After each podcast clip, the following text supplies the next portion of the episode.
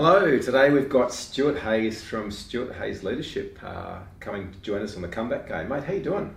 Very well, Barry, and uh, it's an absolute pleasure to be here and on the podcast and to see you. Yeah, it's been a long Yeah. time. It's been It's been it's been probably six months, and you know, I mean, we try to catch up on a fairly regular basis, but six months, uh, yeah, it just seems to go so fast these days. well, they say time flies when you're having fun. So, and you've recently moved. I hear you've moved. Yeah, look, it's uh, it's funny, you know. I guess um, I grew up in Melbourne and grew up in the suburbs, and then you know, as soon as I graduated from uni, I grabbed everything I could hold in my two hands and sprinted to the inner city. And, and aside from five years in Asia, I've lived um, predominantly in inner Melbourne for the better part of 25 years. So heading back out, uh, it's it's awesome.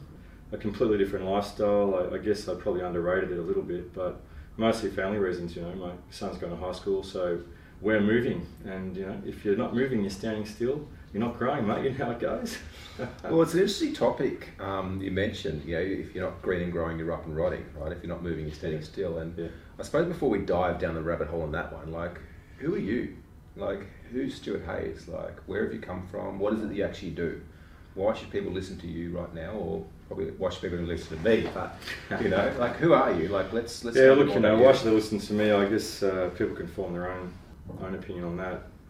In many ways, I've had a pretty blessed career, um, and I guess I, I look at my own career in a couple of different phases. The first phase was was coming out of university, getting swept into the global consulting arena.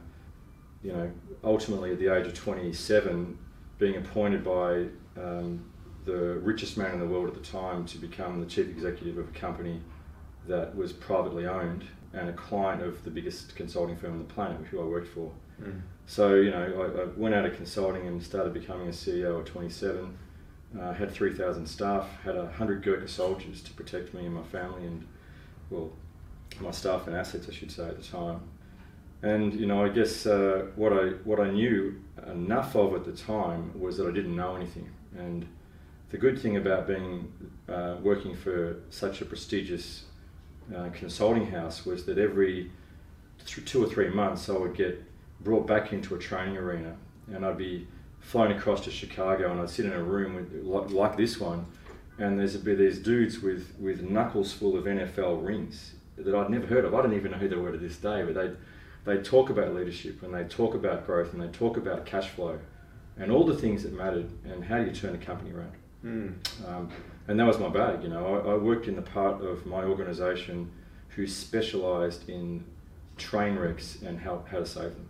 Mm. And, and that really launched my career. And, you know, I, I guess after two and a half years of running companies, uh, living in Asia at the time, and being exposed to this ridiculous lifestyle, you know, and honestly, it was ridiculous. You know, in any, you know, it stretched my mind about what wealth is, about what success is. You know, in every capacity, I was faced with the prospect of going back into uh, Hong Kong office, and I just couldn't really do that, mate. You know, I'd been, I'd been expanded beyond my elastic limit, and instead I came back to Australia and, and continued being a chief executive.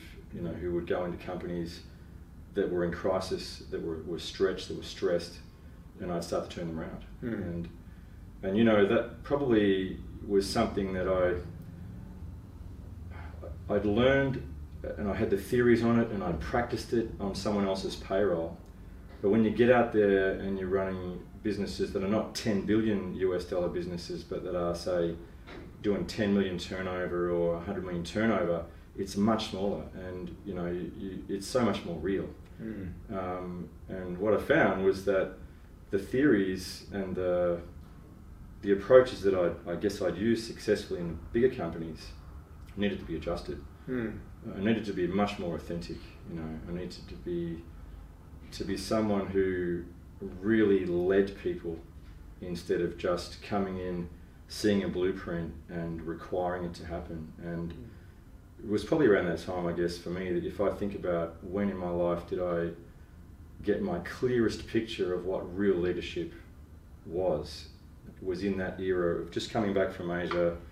Uh, I was about 31, I think, and, and in that next 11 years of running companies as a CEO, company after company after company, and what people needed to turn companies around was not my blueprint, Mhm. it was my leadership. Mm. And not, not, not my management, not my authority, but my leadership. It was interesting. You said something earlier, like say, twenty-seven-year-old kid, Yeah. right? Pretty much. Yeah. You know, put in a position to be CEO of a, of, a company owned by, at the time, the richest man in the world. And at that point in time, you were smart enough to know that you didn't know what you didn't know. Yeah, I didn't know anything actually, mate. You didn't know anything. I knew so- enough, you know. I mean, and, and why why did I know enough? Why did I even know that? Was because um, I'd done enough investment in my own self development in my early twenties, outside my career. Right, Mm. so I was working at KPMG then at Andersen during that early ten, first ten years, and incredible uh, training, technical training about how to do things, Mm. but not who to be. Mm. So I went outside those organisations to learn what mattered most and what ultimately got me a CEO seat at 27. This is such an interesting topic, right? Because the CEO seat wasn't based on specific runs on boards. It wasn't based on skill set. It wasn't even based on a magic blueprint. You were hired by your ability to inspire and influence. Now think about think about that for a second, right? Because in order for you to get that seat at the table, you had to inspire and influence the richest man in the world. Well, indirectly. In, indirectly, though, Yeah. right? It wasn't like you impressed him by your, your, your years of acumen and results on boards for companies. You impressed him through your leadership skills. But to kind of come back to what you said just a moment ago as well, is that these people in these organisations you've worked in, they didn't need your blueprint. They didn't need the skill set. They, they needed your leadership. They needed my leadership. yeah. So what was it about your leadership, right? Because what was it about your leadership that A allowed them to buy into that, allowed them to be moved and touched and inspired by that leadership, but B allowed them to get results. Because ultimately you could lead people, but if they're not getting results, they're not going to last too long, right? I mean, it's a good question, right? And I, and I feel like I, I just want to um, say one more thing about that first role. That was it was an outstanding role out of left field, Mm.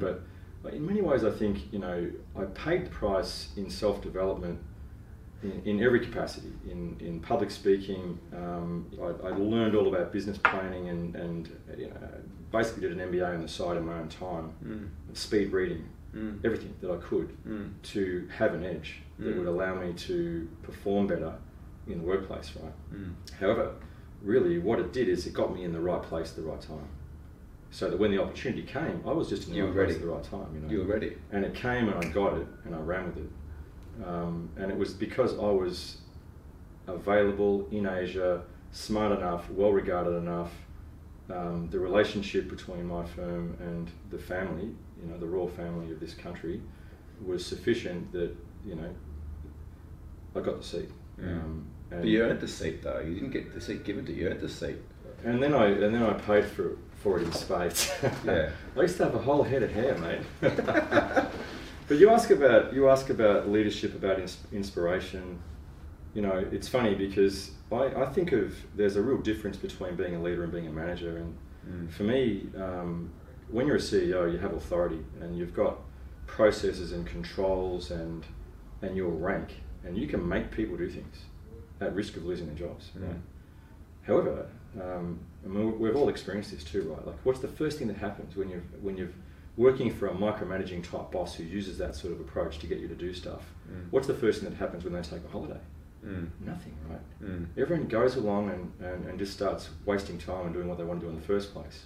Mm. However, if you inspire people and you motivate people and Mm. you and Teach you people to think. and, and to feel, you know, Yeah. and you can connect with them with your heart, that's when it's very different. Mm. And people choose to follow you, not because they have to, but because they want. Yeah. Because you're doing something that resonates with them, that that you know, generally speaking, is making their world or the world better in some way. Yeah. Um, and that's really ultimately for me what it's all about. You know, it's it's helping people see the connection between something beautiful in themselves, in the world, and what they're doing in their work every day, Yeah. and making that real. Yeah. You know, and being and being authentic and humble, and you know, um, on the journey, so that you're a real person. You know, you're not this crazy person who's had all the successes in their life because I just talked about the first chapter, but you know, it, I haven't got to the turning point. You know, which Mm. which really for me was an inevitable correction. You know, for my ego to go through to come This back is- from. This is what I want to hear. Yeah. You know, and that and that part of life, uh, I think, is you know, in many ways, was the hardest, but the most important. The correction, The correction, the defining Um, moment. So just to, just for some context on that, for for uh, any of you watching, if you haven't heard me on, on anything else before, that first decade was very successful. You know, in, fact, probably the first fifteen years of my career, everything just flowed. You know, like I, I, I found that money came very easily, jobs came very easily, um, success came, even if I wasn't looking for it, right? And then um, enter stage left. You know, maybe me really, um, the protagonist in myself. I don't know, but um, a business that I'd started in the screen industry actually. Um, since we're looking at screens as we talk here, TV, TV screens for the viewers. so we, we, we ran the first, I started the first um, in-store media network in Australia where we actually put in media screens into, into stores and we would make TV and we'd sell it and we'd sell advertising. So we were in 150 locations around Melbourne and you know we we put this thing together and, and what you see these days in in pharmacies in particular is exactly the vision that we were doing 15 years ago. Mhm. Um, but we just didn't have the cash flow. We, we had early cash flow, couldn't sustain it. The thing, you know, it just was a damn mess to be honest, mate. You know, I, I learned more about the that period of deciding to do I hang on to this thing or do I let it go Mm. about myself and about um, about myself as a leader than at any other point in my life. And, and the outcome of it was that I decided to to leave no stone unturned and ultimately to absorb the debt from the thing when, I, when we did close it. So it cleaned me out, you know, it Mm. cleaned my wife and I out completely and left me with, you know, in, in, with a one year old child, a, a, a shit car, um, no job, no business, and the last 247,000 bucks of debt, which, you know, rather than let the business go bankrupt, I felt that's what I wanted to take, you know, so I took it, you know. Do I regret that? Sometimes, you know. For sure, you know, I mean, you know, I've essentially paid off the equivalent of eight house deposits before we could get anywhere really advanced in, uh, in recovering financially from it. Mm. But the real thing for me, the reason that, that I, I regard that period, which was so painful and uh, really still staggered that my marriage survived it. Um, you know, Rani was not happy at all. Um, our relationship was stretched for, for a long, long time. But actually, what happened was that I started to ask much better questions of myself, and I learned that I guess I, I was being a CEO for many reasons. One of them was that I loved it and, and I loved the esteem of it. You know, I loved being a CEO and, and being a, a leader, and it was, you know, my ego loved it. But actually, I really didn't love the job that much. You know, what I loved the most was actually working with people and, and connecting with people and specifically working with the emerging leadership teams, you know, Mm. the, the Gen Y kids at the time who, you know, so I had this mantra when I was a CEO that emerged out of this, which was if you want my job, then come in early and I'll teach you everything you need to know to take it. Mm. Um, and that's sort of how I started down the path of leadership training. Um, the other thing that happened that was really beautiful, really, um, was that even though I'd come from this this background of dealing with companies in trouble financially and, and helping them turn around, I'd had no compassion for these people. You know. Mm. I didn't really understand their situation. I couldn't feel it. You know, I, I, I could logically um, project and think about it, but I never felt it. You know, and and I don't know about you, but you know, when you when you've actually stood in someone's shoes and you can feel the pain that they've gone through because you've gone through it, man, you know that that changes everything. And so for the first time, really, I think in my career, I, I could feel people and I could that empathy, that compassion was so transformational for me. And Mm. I, I just, you know, the grip of uh, my ego really started to, to shift and change. Mm. Um, and, you know, meditation, um, heart-based meditation was something that I found around that time and it was, it was the game changer. Mm. Mm.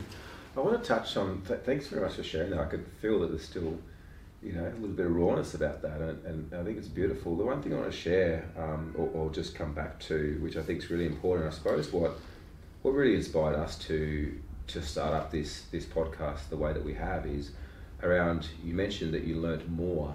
Mm. You, felt that you learnt more through that challenging period of your life as than what you had prior to that. And I think this is a really important point to just dig a little bit deeper to because, you know, we work with so many business owners um, every day of the week, and I speak to so many of them that are experiencing so much pain, but many of them aren't able to see the blessing in that. They're not able to see the lessons because they're too caught up in the pain, which is easy when you're there, right? Like when you're there, um, that's all you know. But, you know, I believe that we're always kind of given in many ways, we're never given anything that we can't handle, Mm. right?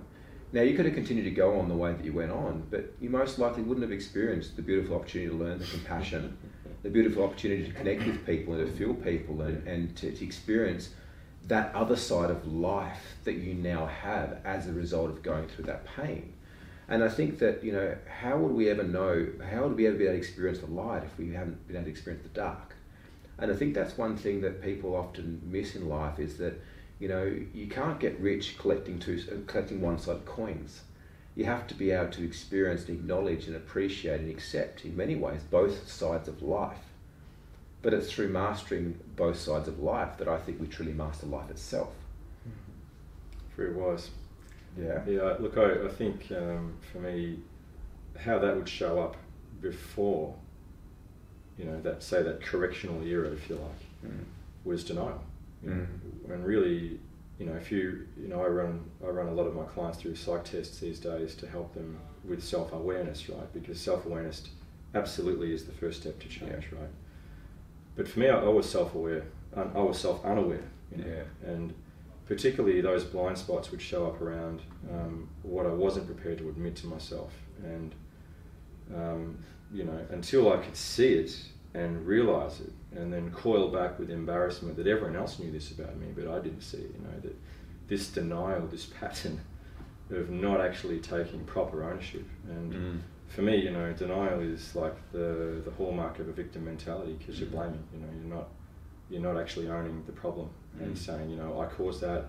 It's me. Mm. You know, fails on 23. Mm. Um, and then you go about fixing it, but you have to take ownership. And, Yeah. I think true transformation starts, like I was sharing this with um, someone the other day, I think true transformation starts the moment that you can accept all of that that is right in the situation or, or all of that that is the way you'd like it to be and all that that's not, yeah. right? I think so often, so many people spend, you know, we, all do this, a mass amount of energy trying to move away from something. But it's like where your energy goes, you, you, you know, where your focus goes, your energy flows, your results show. Mm. So if you're trying to move away from something, there's still a certain amount of energy that's focused on that. We can't leave that. Whereas if we choose to love and accept that aspect or that part of ourselves, then we can truly love and ex- accept that other aspect of us as well. You know, I think this is where it's surrendering to, to all that is and accepting all parts of us that we do experience that feeling of being complete and fulfilled, right? Yeah. Yeah. Okay. So So and, and that's hard, you know. That's that's not an easy thing, you know. Like first step is you're aware of it. Yeah. You know. Second step, accept it. you know. Yeah. And, and, and don't misunderstand, for the people out there listening or watching this, don't understand um, what I'm saying by accepting something. You don't have to, like, if you're in a, if you're in a, an abusive relationship, you don't have to accept that abuse. What you need to accept is that you are in an abusive relationship, right? That you're making choices or that you're taking actions that's allowing you to stay in an abusive relationship, right? So therefore, there's a level of responsibility that needs to be accepted before you can move on right? Rather than blaming the other person because you're equally responsible for being involved in that relationship. So accepting it is not going, hey, this is just the way it's going to be for the rest of my life. Accepting is going, okay, I accept my part to play in this, this environment, this situation. I'm now going to make a different decision based on being more in alignment with what I'd like. Yeah, and an alignment, you know, I mean, that sort of brings it, it brings back full circle. I mean, we started this conversation uh, with a loose discussion. We might talk about leadership, right? Mm. But actually, you know, leadership, personal alignment, you know, spiritual alignment, if you like. Really, you know, the more I've gone on my journey, the more I see them as they are all the same thing. Mm. You know, it's just that when you're dealing with a large number of people, there's more of them that are all aligned. And in many ways, you know, I, I mean, I was uh, recruiting someone this morning, and you know, that alignment, even in a workplace, and I feel it feels really shallow to go to a workplace after the things you were talking about, but but for that person who is 25, you know, wanting to join a team to bring their skill set, but in a more expanded type of role, what I, what I've always taken the view of with alignment with people is that you know, come along with me for a while, and if I can align you to achieve a step towards the greatest dreams of your life, simply because you're working with me for a period, that's a great success. Mm. And then if you leave in a month Mm. or three years, whatever, that's Mm. okay. But for that period, we're aligned. We're both walking in the same direction. Mm. That's the great thing about working with people. Mm. And that's just work alignment, you know. And, and I, you know what you're talking about, Barry, is so much deeper Mm. um, and more important. And you know, who knows? You know, I, I guess uh, I like to think that great leadership is about being the custodian of the culture and the well-being of the staff. Realistically, if you are really leading your people, then and you get that concept, then if they're in a, an abusive relationship, it's going to come out in some way that you can support and help. You know, Mm. even this is this is possibly completely inappropriate to talk about. You know, Mm. because as a CEO, you're not a qualified counsellor, Mm. but actually, you know, as a CEO, you are a coach, you are a Mm. salesperson, you are a counsellor. You're selling visions. You're you're I mean, coaching you've got a people moral responsibility too to, um, you know, actively assist your your tribe to experience a better quality of Yeah. life. That's true leadership. Yeah. But that old military shit that we used to use years ago is out the door. Although unfortunately, there's still some companies that, that are modelled that way. yeah, there is. Uh, but I think true leadership is, as you said, like embodying the vision and mission values of the organisation, allowing others to, to meet you there. You know, inspiring others, you know, helping others to become unstoppable in the organisation, whether it be for, you know, a short period of time, a medium period of time, or a long period of time. I think it's really important. I suppose before we, we, we finish things up, like, is there anything you want to share around that business turnover aspect? Because, you know, there'd be a lot of business owners listening to us or watching us um, out there at the moment that are possibly not exactly where they'd like to be in their, in Yeah, their you know, right I mean, th- this is the most beautiful thing. You know, I mean, I was introduced on on stage one day as a guy who turns around companies with heart, not hatchet.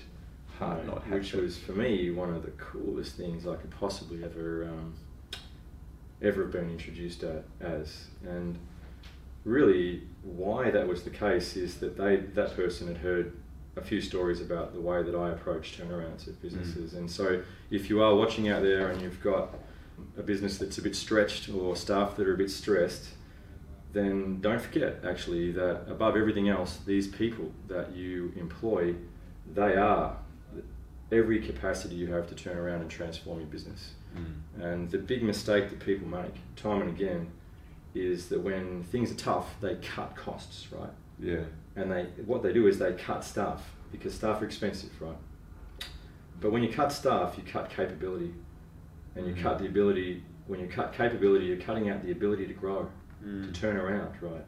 So there's no surprise that after 27 years of, of um, voluntary administrations in Australia, that only 6% of companies have ever survived them because in a voluntary administration, you cut costs, you push the thing back out to market again, and you try to say, oh, you know, it's all fine, but it's not.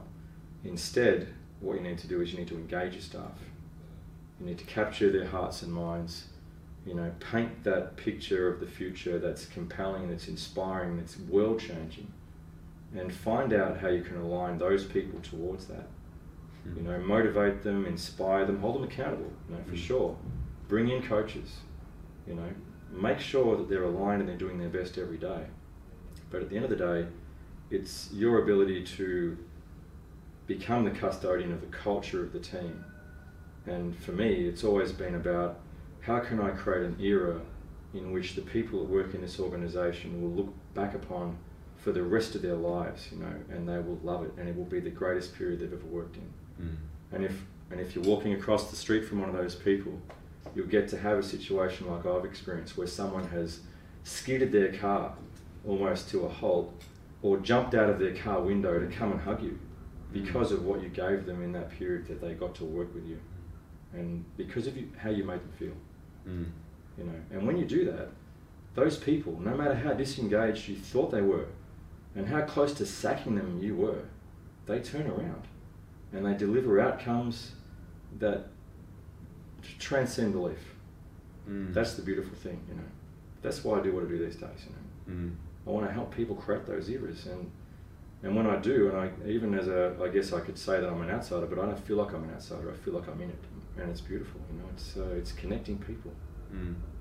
Mm. So if you want to take anything away from this interview, and you have got a troubled business, I mean, why would you wait till you're troubled? You know, I mean, my challenge out to all my business clients now, you know, just bring in the era, make it a place that people love, get the Mm. most out of them. I mean, you're paying great wages to most people.